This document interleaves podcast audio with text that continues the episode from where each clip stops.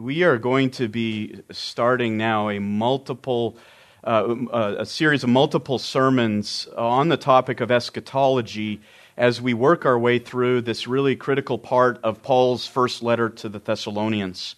Uh, we're going to be looking at 1 Thessalonians chapter 4, verses 13 to 14, but I want to begin by reading the whole paragraph of which these two verses are just a part. 1 Thessalonians chapter 4 and beginning in verse 13. But we do not want you to be uninformed, brethren, about those who are asleep, so that you will not grieve as do the rest who have no hope. For if we believe that Jesus died and rose again, God will bring with him those who have fallen asleep in Jesus.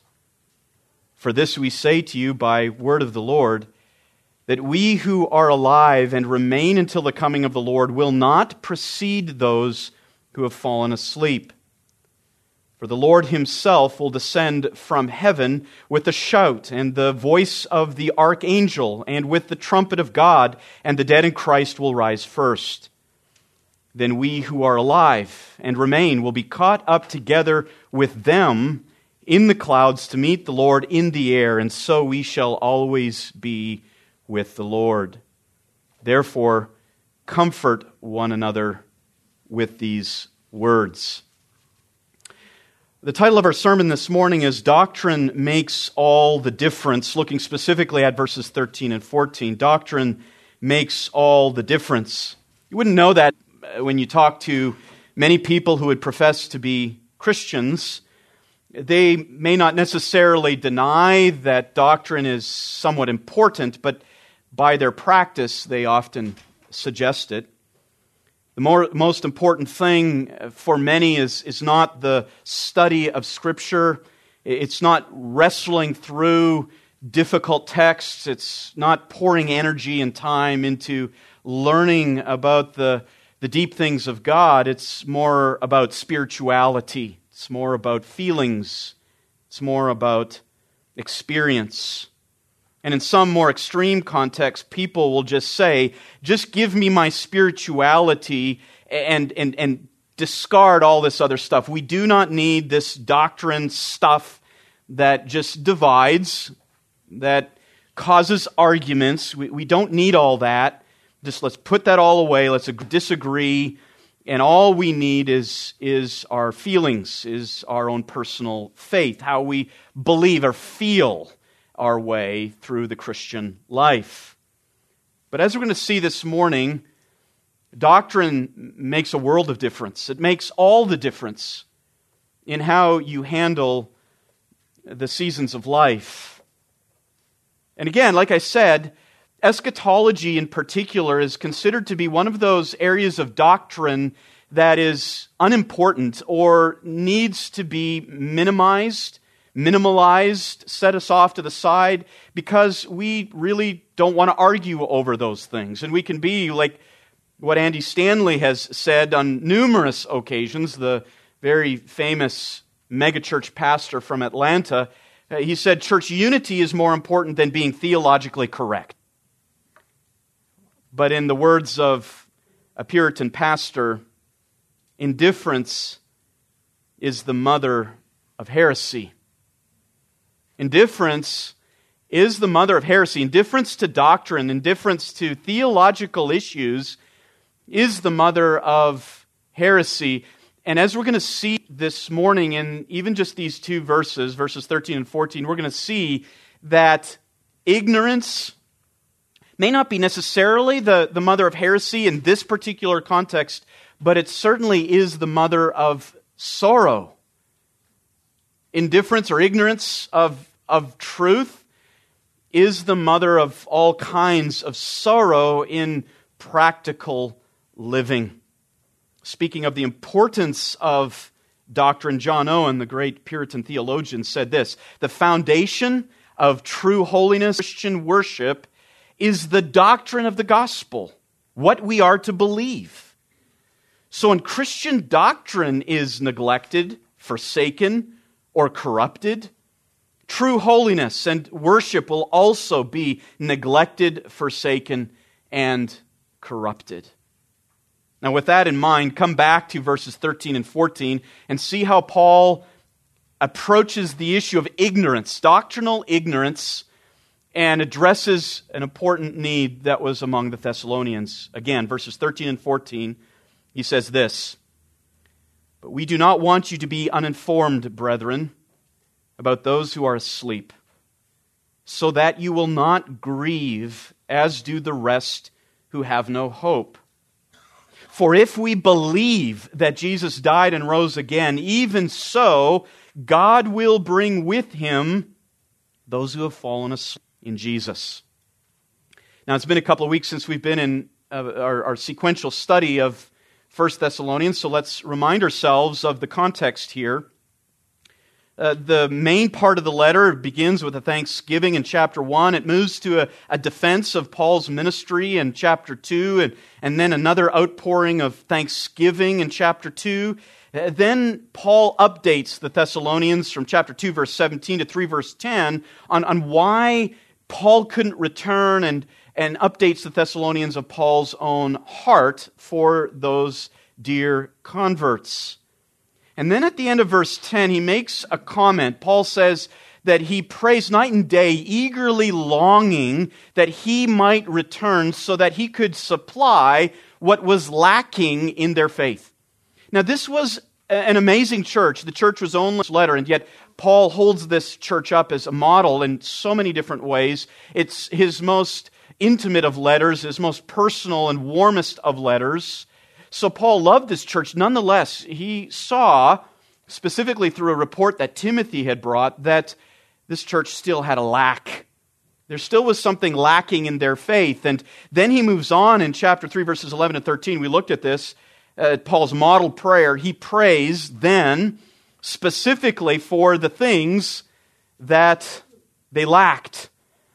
And then he moves on from that prayer, beginning in chapter 4 and going all the way to near the end of the letter, all the way from chapter 4, verse 1 to 5, verse 22, is his response, his, his effort to supply what was lacking. He couldn't do that in person, and so he goes to the option of writing this letter. He provides that, that knowledge that was necessary in light of the lack that was in the Thessalonians' faith. So when we look at this section of the instructions for what is lacking, we've looked at some of this already. For example, we looked at the first section, chapter 4, verses 1 to 12. We've gone through that section already, and in that, Paul deals with a couple of issues that were important, primarily related to God pleasing conduct. There was some weakness there in understanding uh, sexual purity. There was weakness also in understanding brotherly love. And so Paul provides instructions in those areas as it related to God pleasing conduct. In the next section, of which we're beginning today, he deals with instruction regarding the dead in Christ. That's going to be a very important phrase dead in Christ, those who are asleep in Jesus. We're going to look at that phrase a lot over the coming uh, series, uh, the sermons in this series, as Paul deals with their grief. He deals with their faint heartedness over an issue of, of, of significance. It, we, this is not a, a small issue, but they didn't have the right understanding, and so were unnecessarily burdened by concerns. And so Paul will deal with that chapter 4, verses 13 to 18. Then in chapter 5, verses 1 to 11, Paul will give them some much needed reminders and correction regarding the day of the Lord. And then, as we will see later on in the year, we will look at some of his closing exhortations regarding church relations. But our, our focus now is going to be in this crucial section of chapter 4, verses 13 to 18.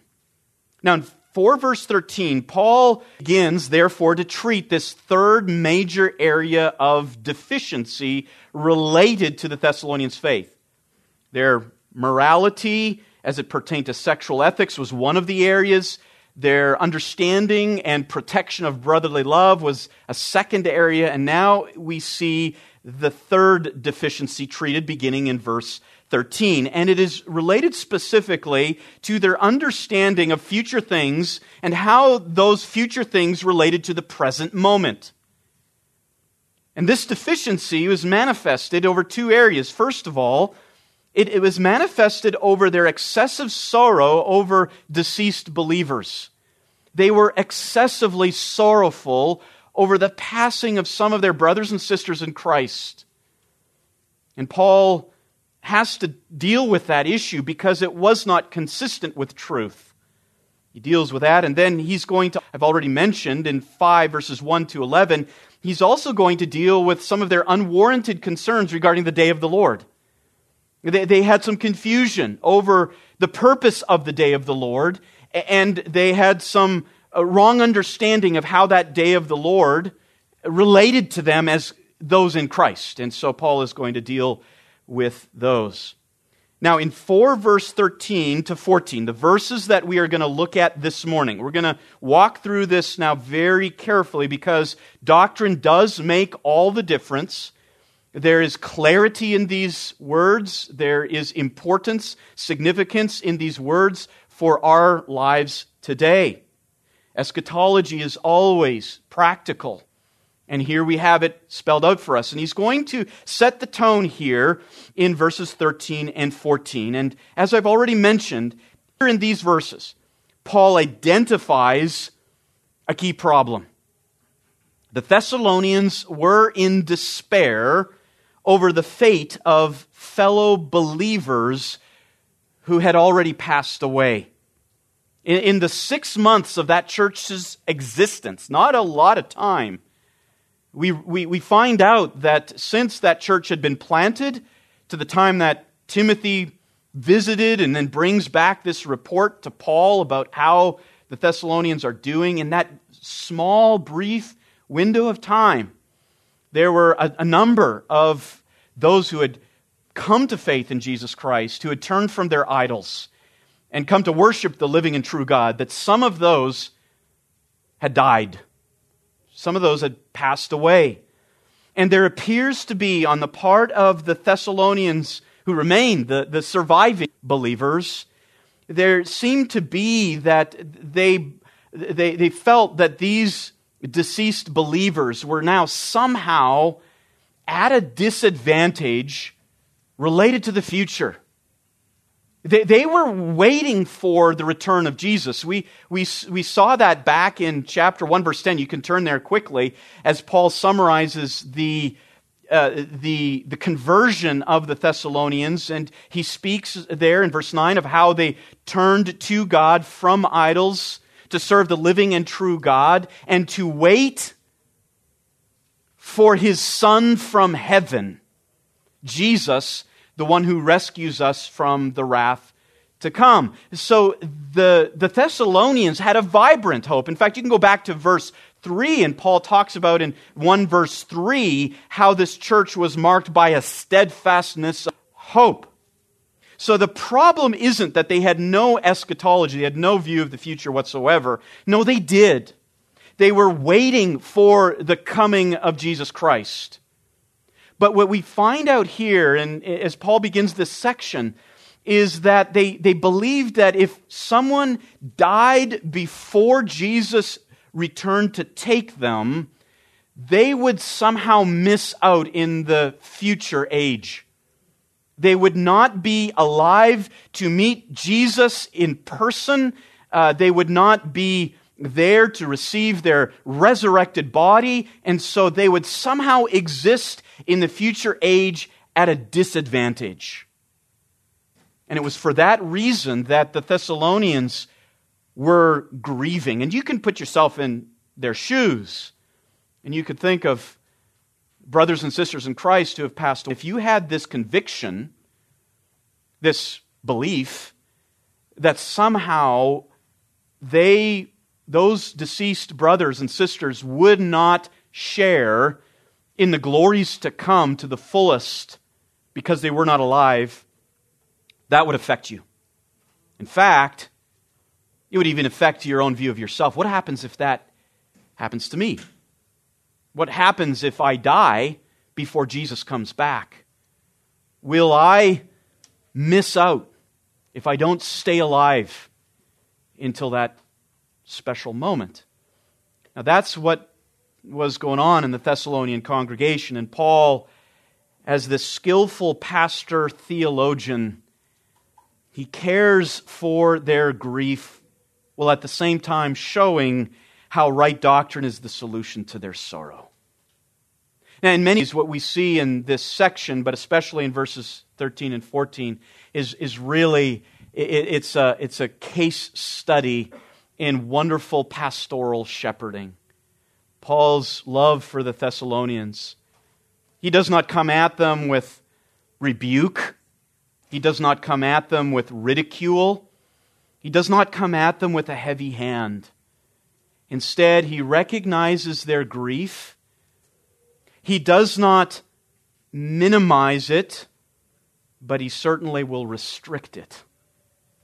And we're going to see how he does this. First of all, as, as, he, as he cares for these dear believers in Thessalonica who were wrapped up in very profound grief, first of all, Paul emphasizes the importance of accurate knowledge.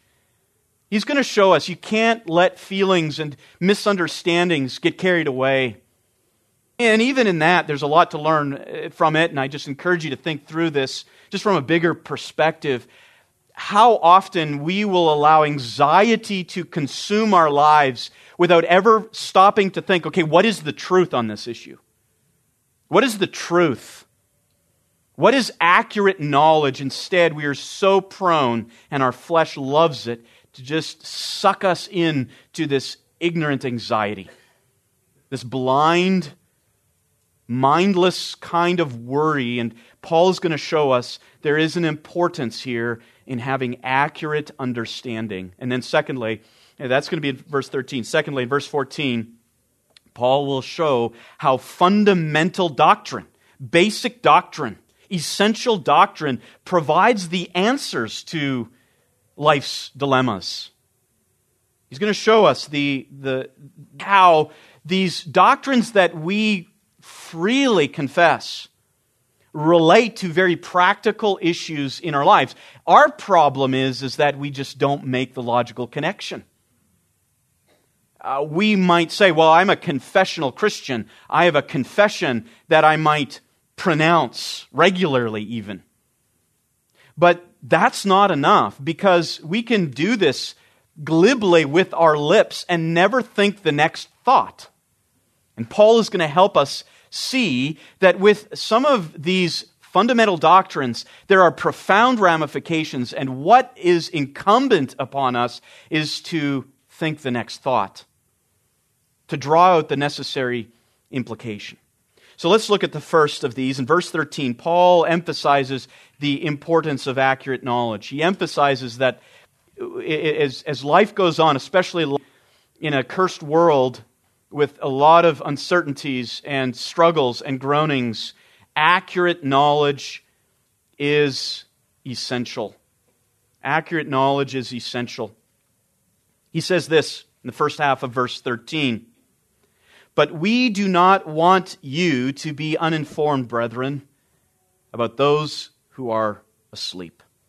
Again, here you have Paul's pastoral heart that is, that is on display. He cannot bear it that these Thessalonians are struggling with this particular issue. We do not want you to be uninformed, he says.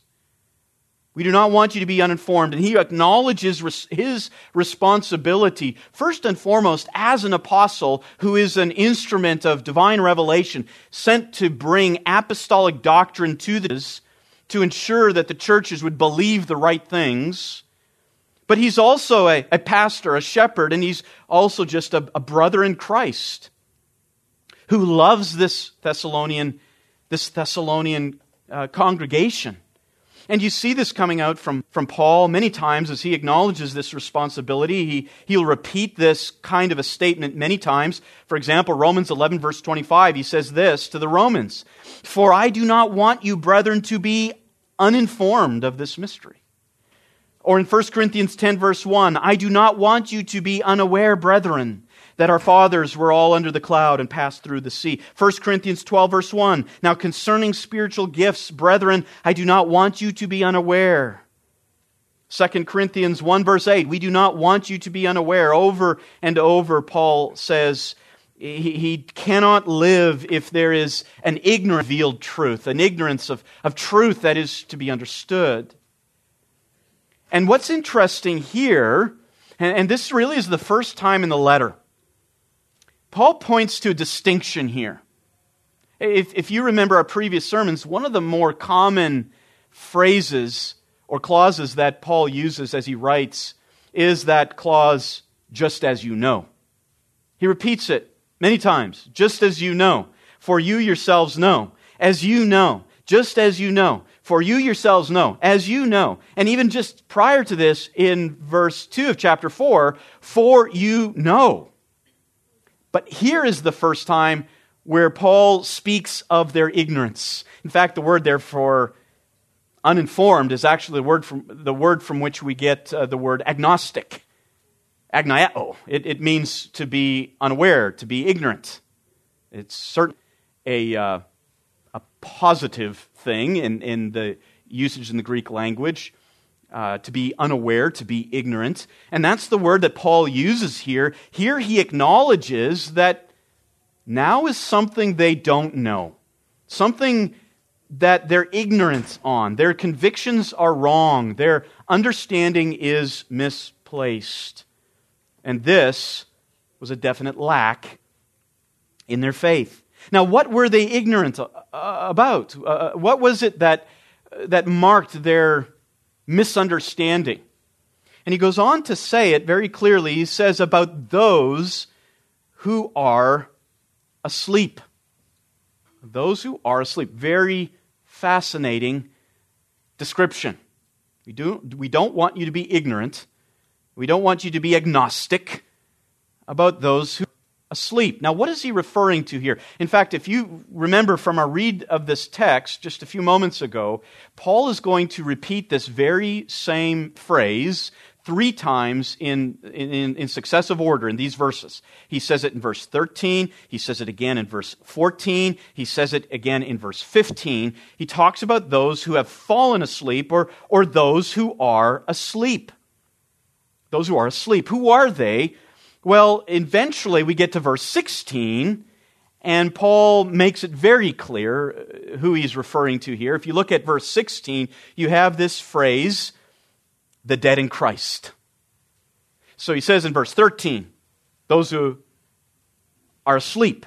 He says in verse 14, those who have fallen asleep. He says in verse 15, those who have fallen asleep. And then finally, in verse 16, he says it more directly Christ.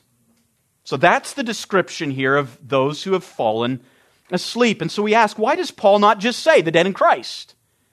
Those who are dead. Those who died in Christ. Why didn't Paul just state it directly? Cut to the chase. Paul, what he's doing here is, is using what we call a euphemism. A euphemism is when you speak of some difficult reality, some harsh reality, and you find a way to express it in a more pleasant way.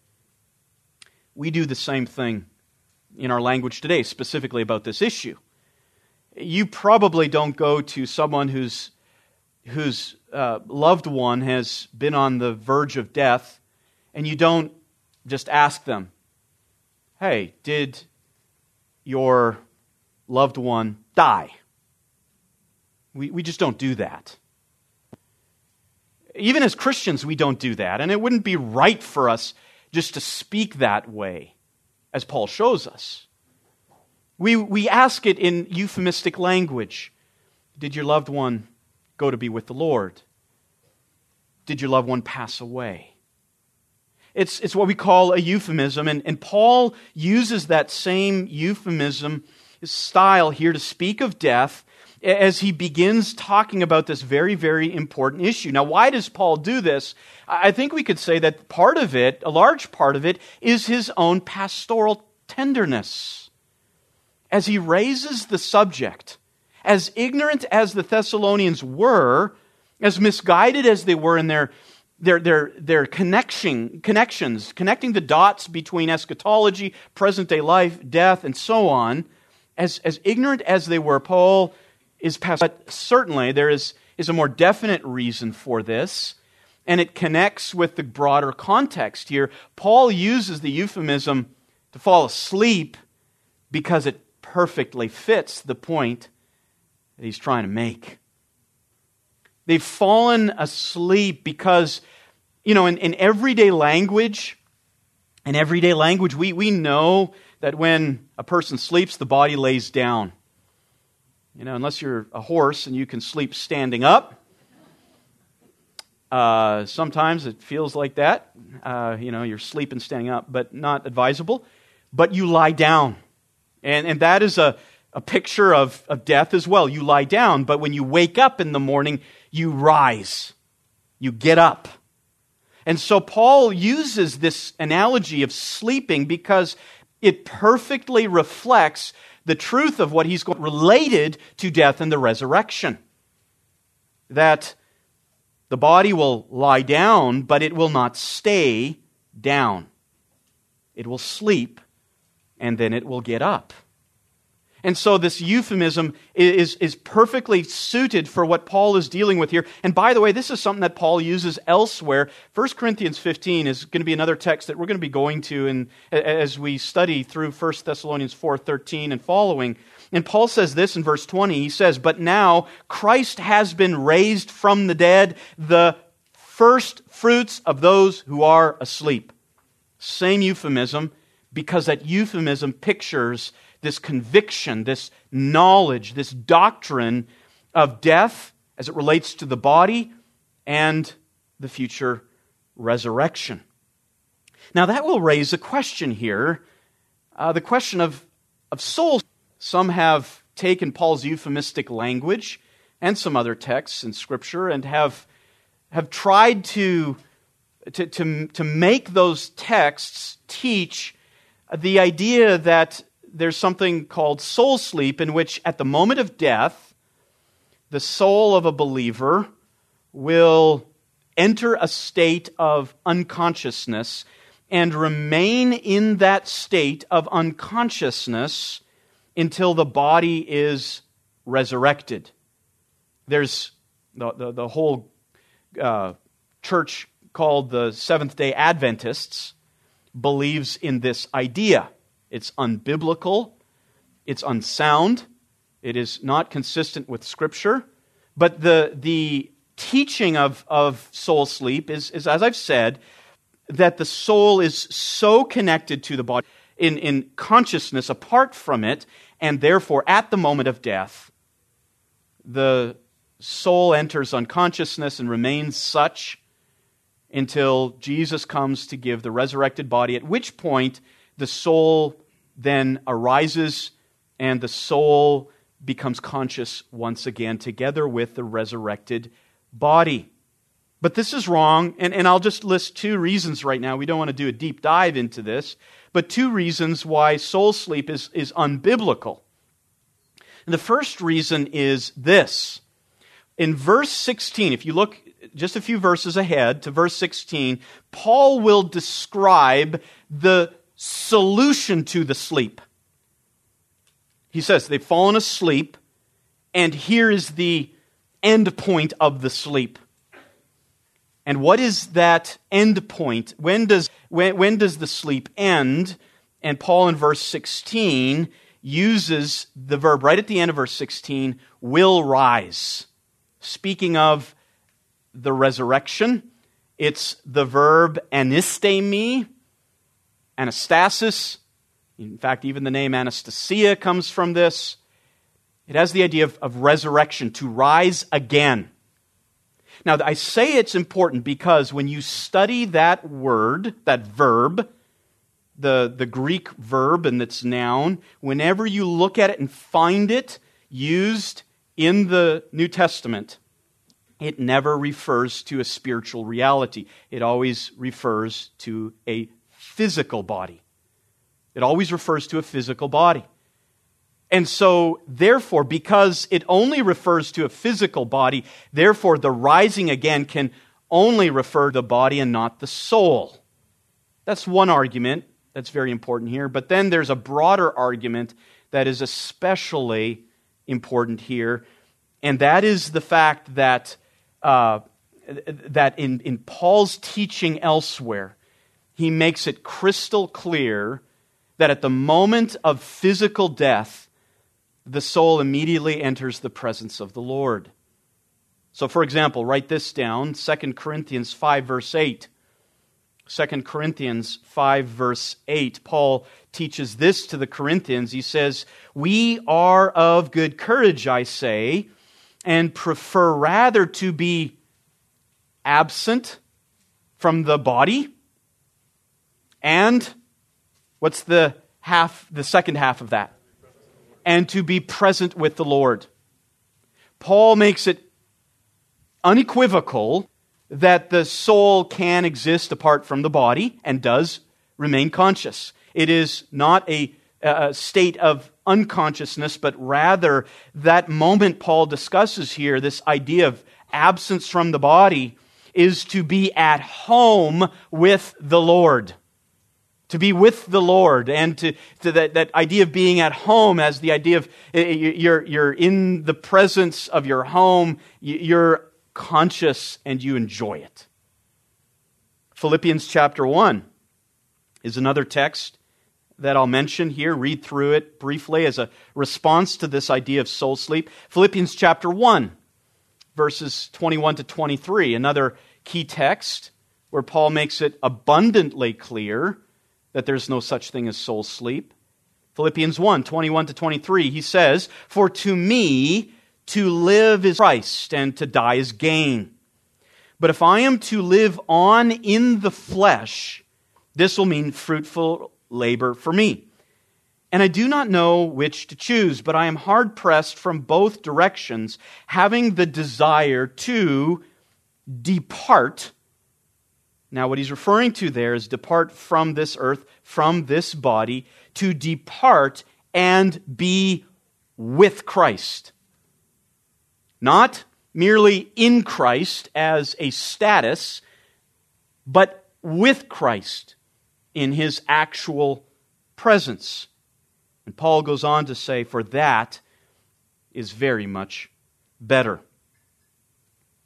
Summing this up, Charles Hodge, theologian, said this in, in responding to the idea of either soul annihilation at the time of death or soul sleep.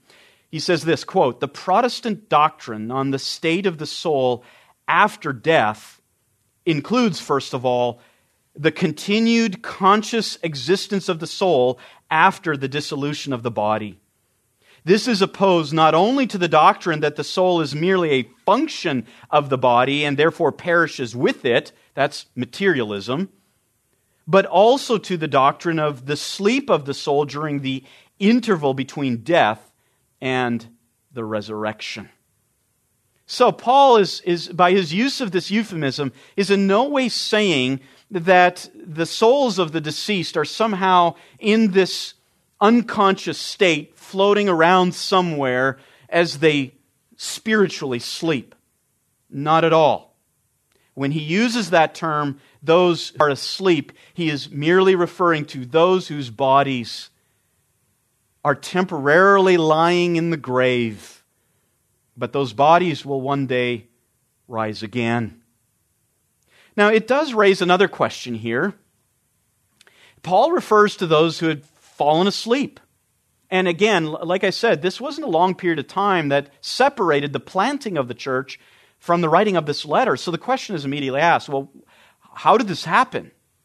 How could there be these members that had died in such a short period of time and had caused such a great concern on the part of, uh, uh of these Thessalonian believers? And there's various explanations for this. We ultimately just do not know. One explanation, some have sought to connect this with some natural disasters that had taken place in the province of Macedonia at the time. whether that be earthquake or things like famine and, and, and drought and so on, that perhaps some had died of starvation, some had perhaps died because of, of, of some kind of plague, but there's really no proof for that. And another uh, suggestion that's made from a little bit more basis in, in the biblical text is that they died because of martyrdom. We've already seen throughout the letter so far that those who came to faith there in Thessalonica did not find it easy. They were opposed. We go back to chapter 1, verse 6, and we read of how those new converts came to faith, having received the word of the Lord in much tribulation. And the idea there is not just some tribulation, but Paul emphasizes the fact that it was exceedingly difficult to be a Christian in Thessalonica at that time.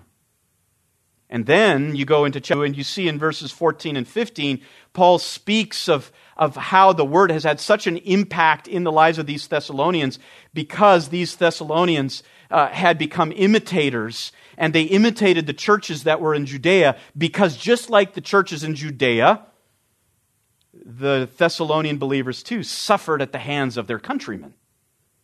And we know from the book of Acts that there were martyrs in the early church there in the, among the churches in Judea.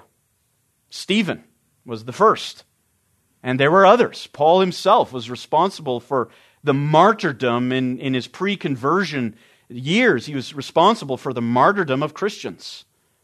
So there is a connection that suggests that perhaps some of these deaths were due to such fierce persecution that their lives had already been taken. Now, that again has more basis, but ultimately we just don't know.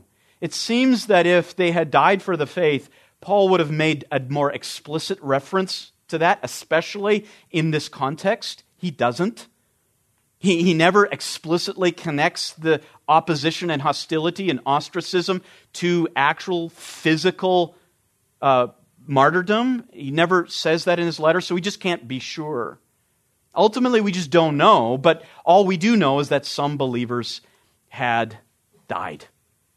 Now, Paul doesn't want the Thessalonians to be uninformed about them. So, what does he say? He says this I don't want you to be uninformed. Now, this is really important. Second half of verse 13. Here's his purpose in addressing this issue so that you will not grieve as do the rest who have no hope.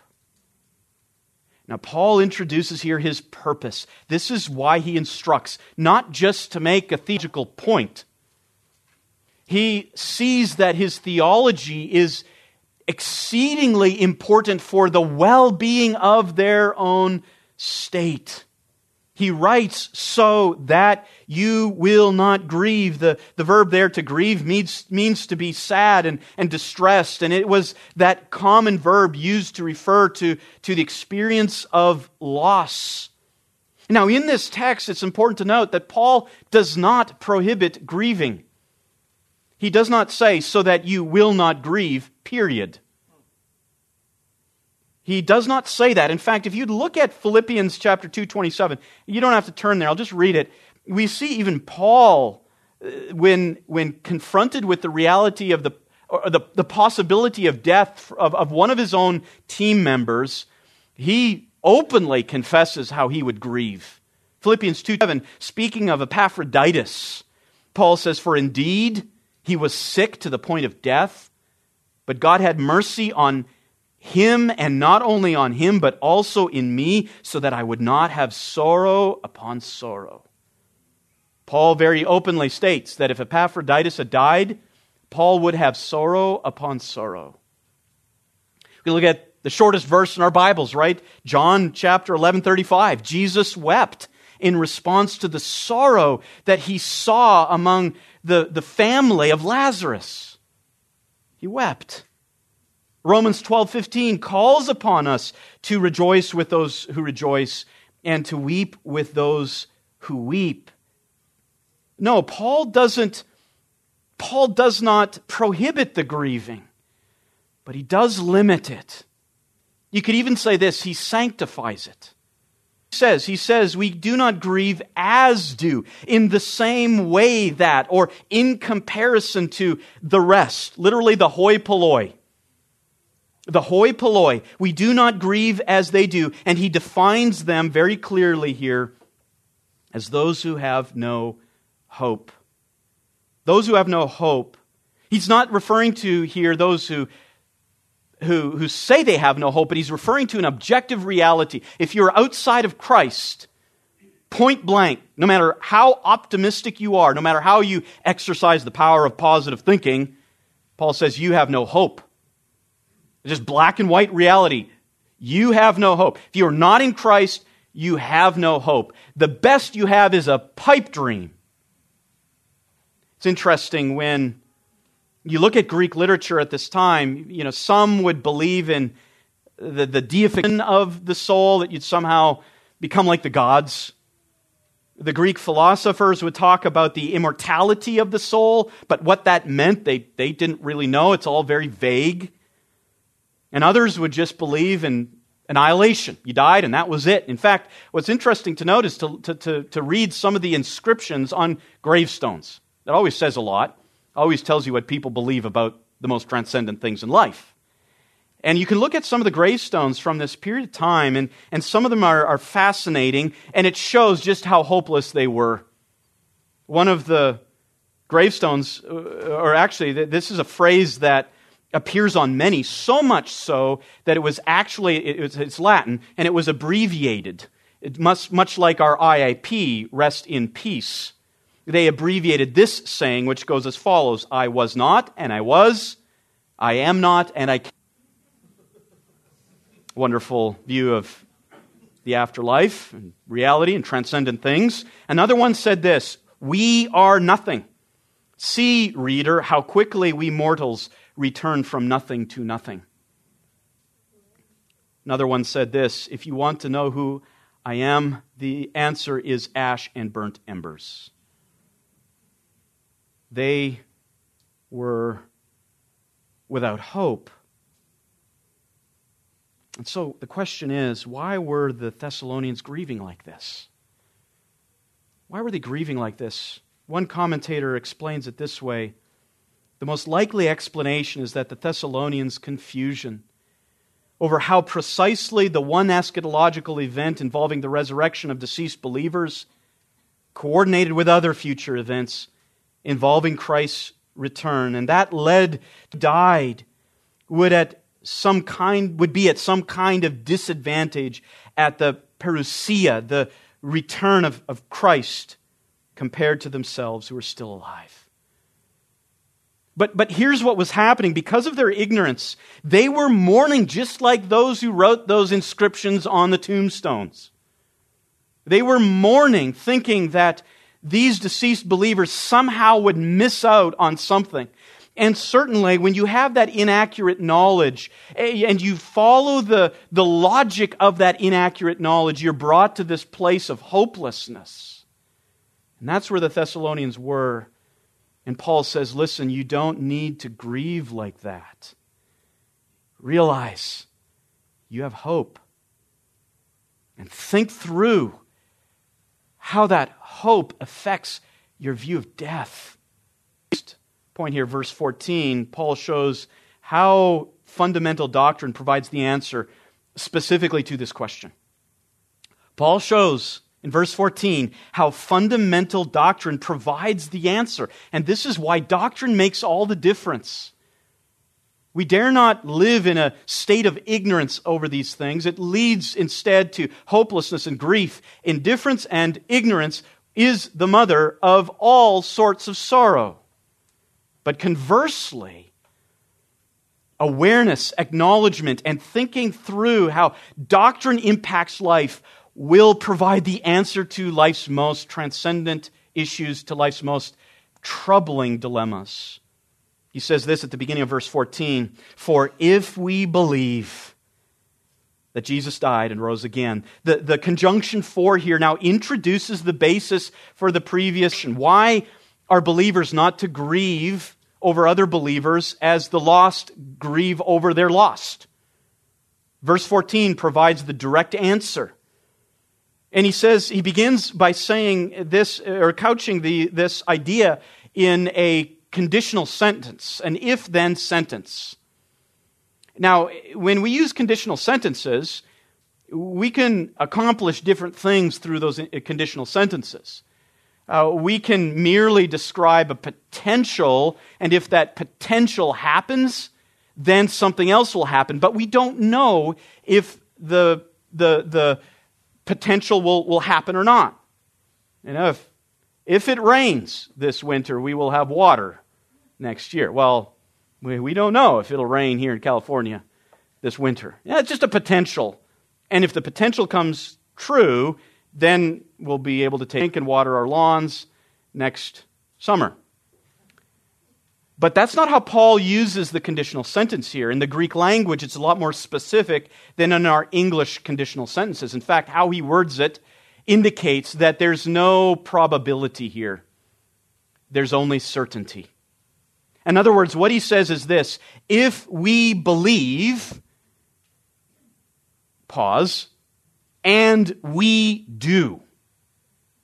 And we do. He assumes that this is true. And as we're going to see, he assumes that this is true because anyone in that Thessalonian congregation, if they were in Christ, they believed this. They could not deny this, what he's going to say. He says, if we believe this, and we do, you are in Christ. You must believe this. There's no other option to believe this. This is, is what it means to be a Christian. And then he goes on to say this For if we believe, and here's the substance of the belief that Jesus died and rose again. This is a profound summary of the apostolic preaching, the death and resurrection of Jesus Christ. We even heard this morning, you could add on to that the ascension as well, as Paul Twist so wonderfully expounded for us. But if you would take it and put it, boil it down and, and look for the, the key elements of apostolic preaching, the basis of the Christian creed, the true belief would be this. We believed, we believe that Jesus died and he rose again. These two verbs are the two legs upon which stand all of Christian hope, all of Christian life. We, we, in the death of Jesus, and, and that is code word for atonement. That Jesus died. And he didn't just die because he fell down a cliff, he died for the atoning of sins. And then, number two, we see here that he also rose again.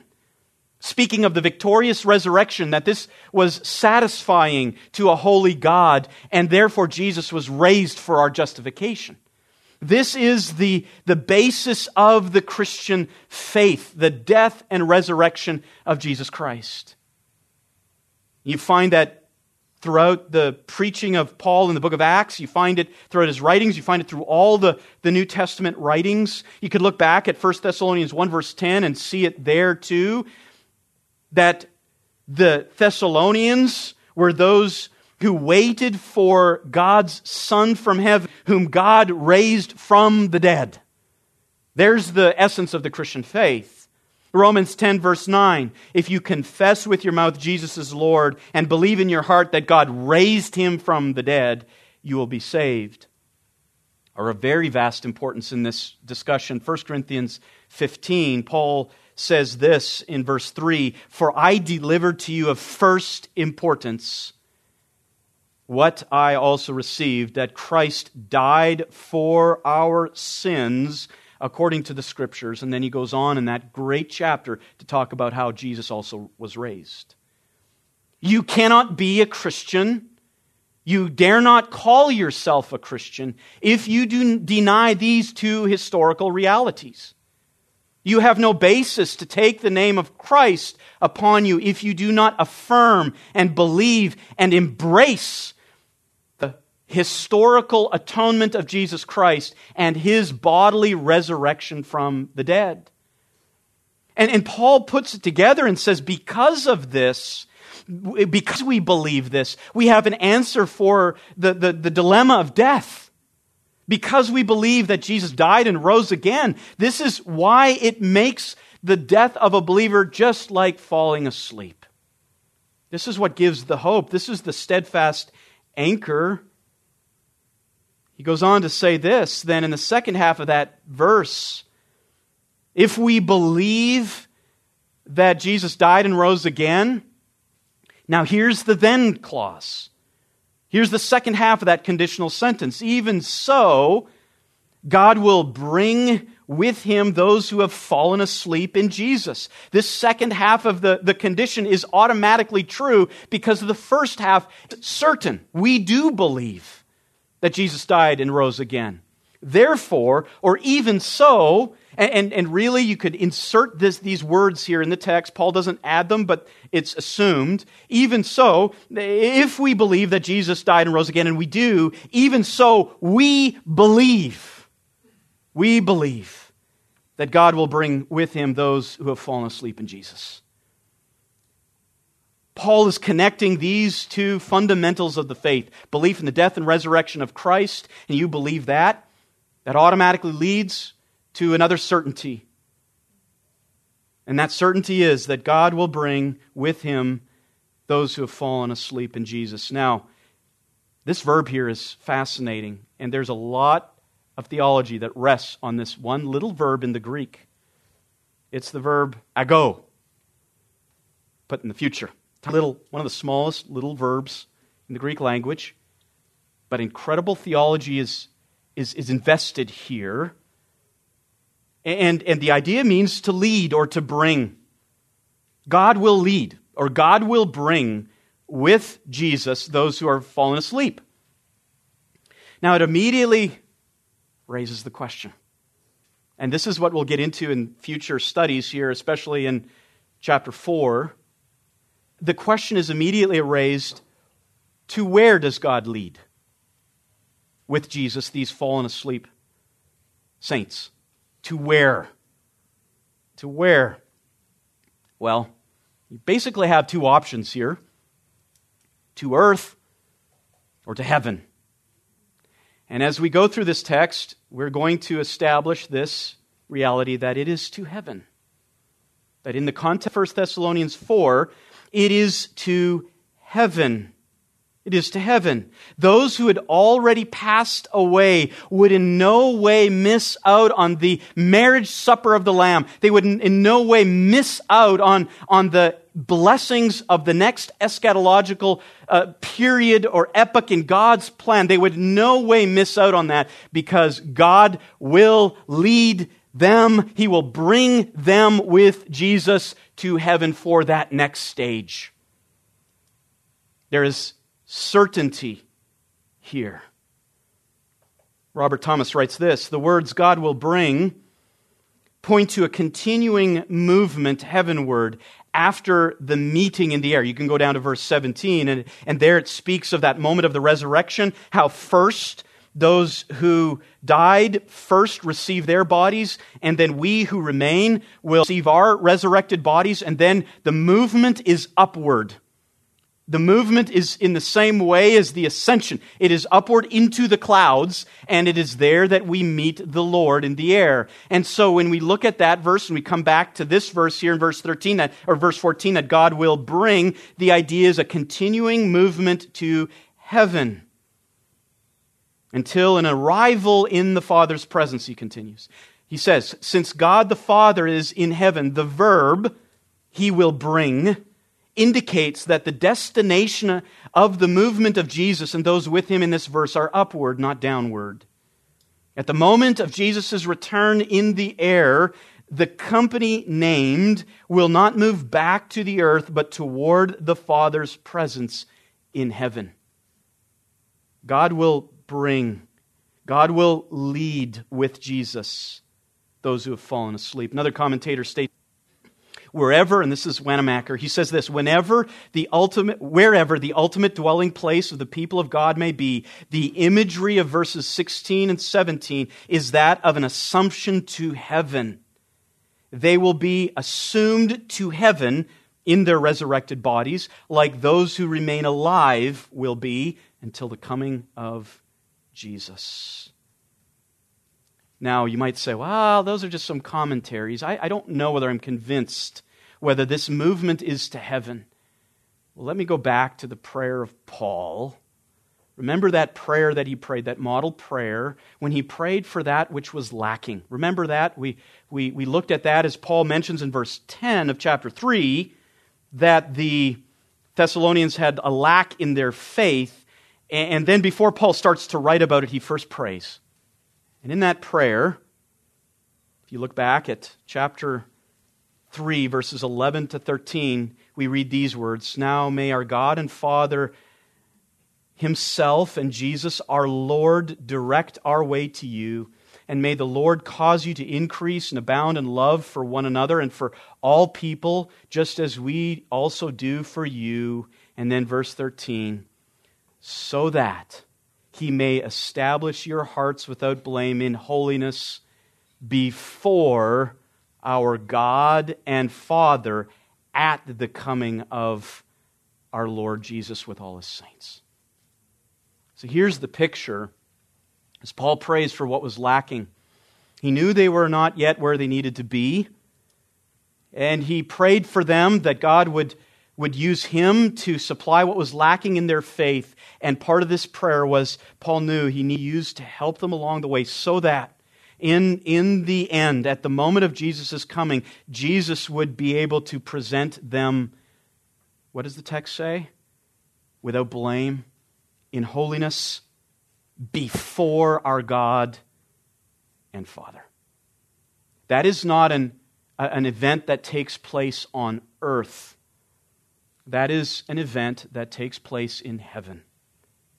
And so, coming back to what Paul is teaching here, he is, he is alleviating the grief of the Thessalonians because he's, he's convincing them through right knowledge, through careful doctrine and its application and implication. He's teaching them look, those who have died in Christ, don't worry about them.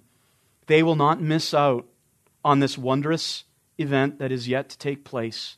Even though they've already died and their body is in the grave, don't worry. God will lead them with Jesus to that moment when they stand before God in their resurrected bodies, as Paul is going to go on to say, to receive the full reward and to experience complete holiness, not just in spirit, but in body before God the Father. Thessalonians, you need not worry. You need not grieve as the rest. They will not miss out on anything. And one more thing I want to look at in this text before we wrap up this morning, and it's so precious. Notice that second half of verse 14. He says, Even so, God will bring, God will bring to him himself and then you have this little prepositional phrase with him. With him. Now, we know who the him refers to. It refers to Jesus. But I want you to see something here that is so very wonderful, and we're going to see it so much more as we get further into this paragraph in chapter 4. There is a, a, a transition that will occur for all of us that will occur for all of us in the future, all of us who are in Christ. It's the ultimate goal that we have. Our longing is to be with Him. You see, our status right now as believers, if you're in Christ, you are mystically, we say, mystically united with Christ. We can't really put our finger on it, right? It's, it's a mystical truth that we are in Christ. That is our state right now. That is what we enjoy as believers. We have that union with Jesus Christ. But let me say this there's something better. There is something better than just being in Christ. This is not all we are to long for. The great truth of being in Christ, this mystical union, will be changed to something incomparably better, and that is actual presence. Actual presence with Jesus. And that's what we look forward to. And, and what Paul is emphasizing here is not just actual presence in soul, but actual presence in your complete composition, in body and soul. This is what awaits us. Those resurrected bodies, the glorified soul, the sinless soul together, and in that that that in itself is amazing. But what is infinitely greater is that we will exist in that state, not just in Christ, but we will exist with Him. Jesus said this in John 14, 2 to 3. And in that context, too, Jesus is alleviating grief. And he does it with these words Do not let your heart be troubled. Believe in God, believe also in me. In my Father's house are many dwelling places. If it were not so, I would have told you. For I go to prepare a place for you. And if I go to prepare a place for you, I will come again and receive you to myself, that where I am, there you may be also. It's okay. We, we experience sorrow, but our hope encompass all, encompasses all of this and gives us that wonderful stability, wonderful perspective to deal with loss. What are some implications finally? Number one, as we're going to see a lot in the sermons to come, eschatology is essential to our current well being. Eschatology is essential. Paul says it is, and so I believe it too. Number two, the doctrine of the atonement has direct implications for the doctrine of future things. We cannot disassociate them. Paul specifically says if we believe that Jesus died and rose again, then it means we must believe certain things about the future. You can't separate and divorce those. And then finally, just a general idea here makes all the difference. And a final exhortation related to that. There may be all kinds of things going on in your life right now. Let me tell you that, and I hold this out to you, that diving deeper into God's Word and studying theology is the solution. It is not just some academic, theoretical exercise. It will enable you to deal with the most profound issues in life. Amen? Let's pray.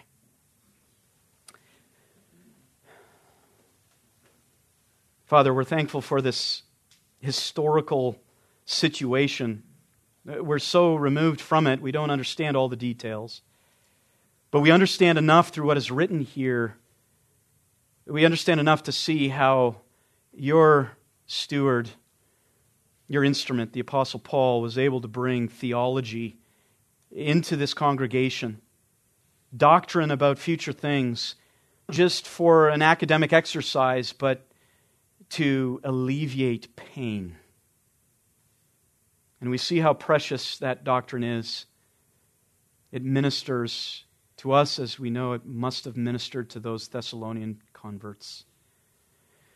We ask that you give us a greater appetite for doctrine, that you would give us a hunger to study, to search these things out, that we would think the next thoughts and, and not just leave it as a confession on our lips, but think through how these wonderful truths, these historic realities, these transcendent, these transcendent truths have an impact on the very basic issues of our living today.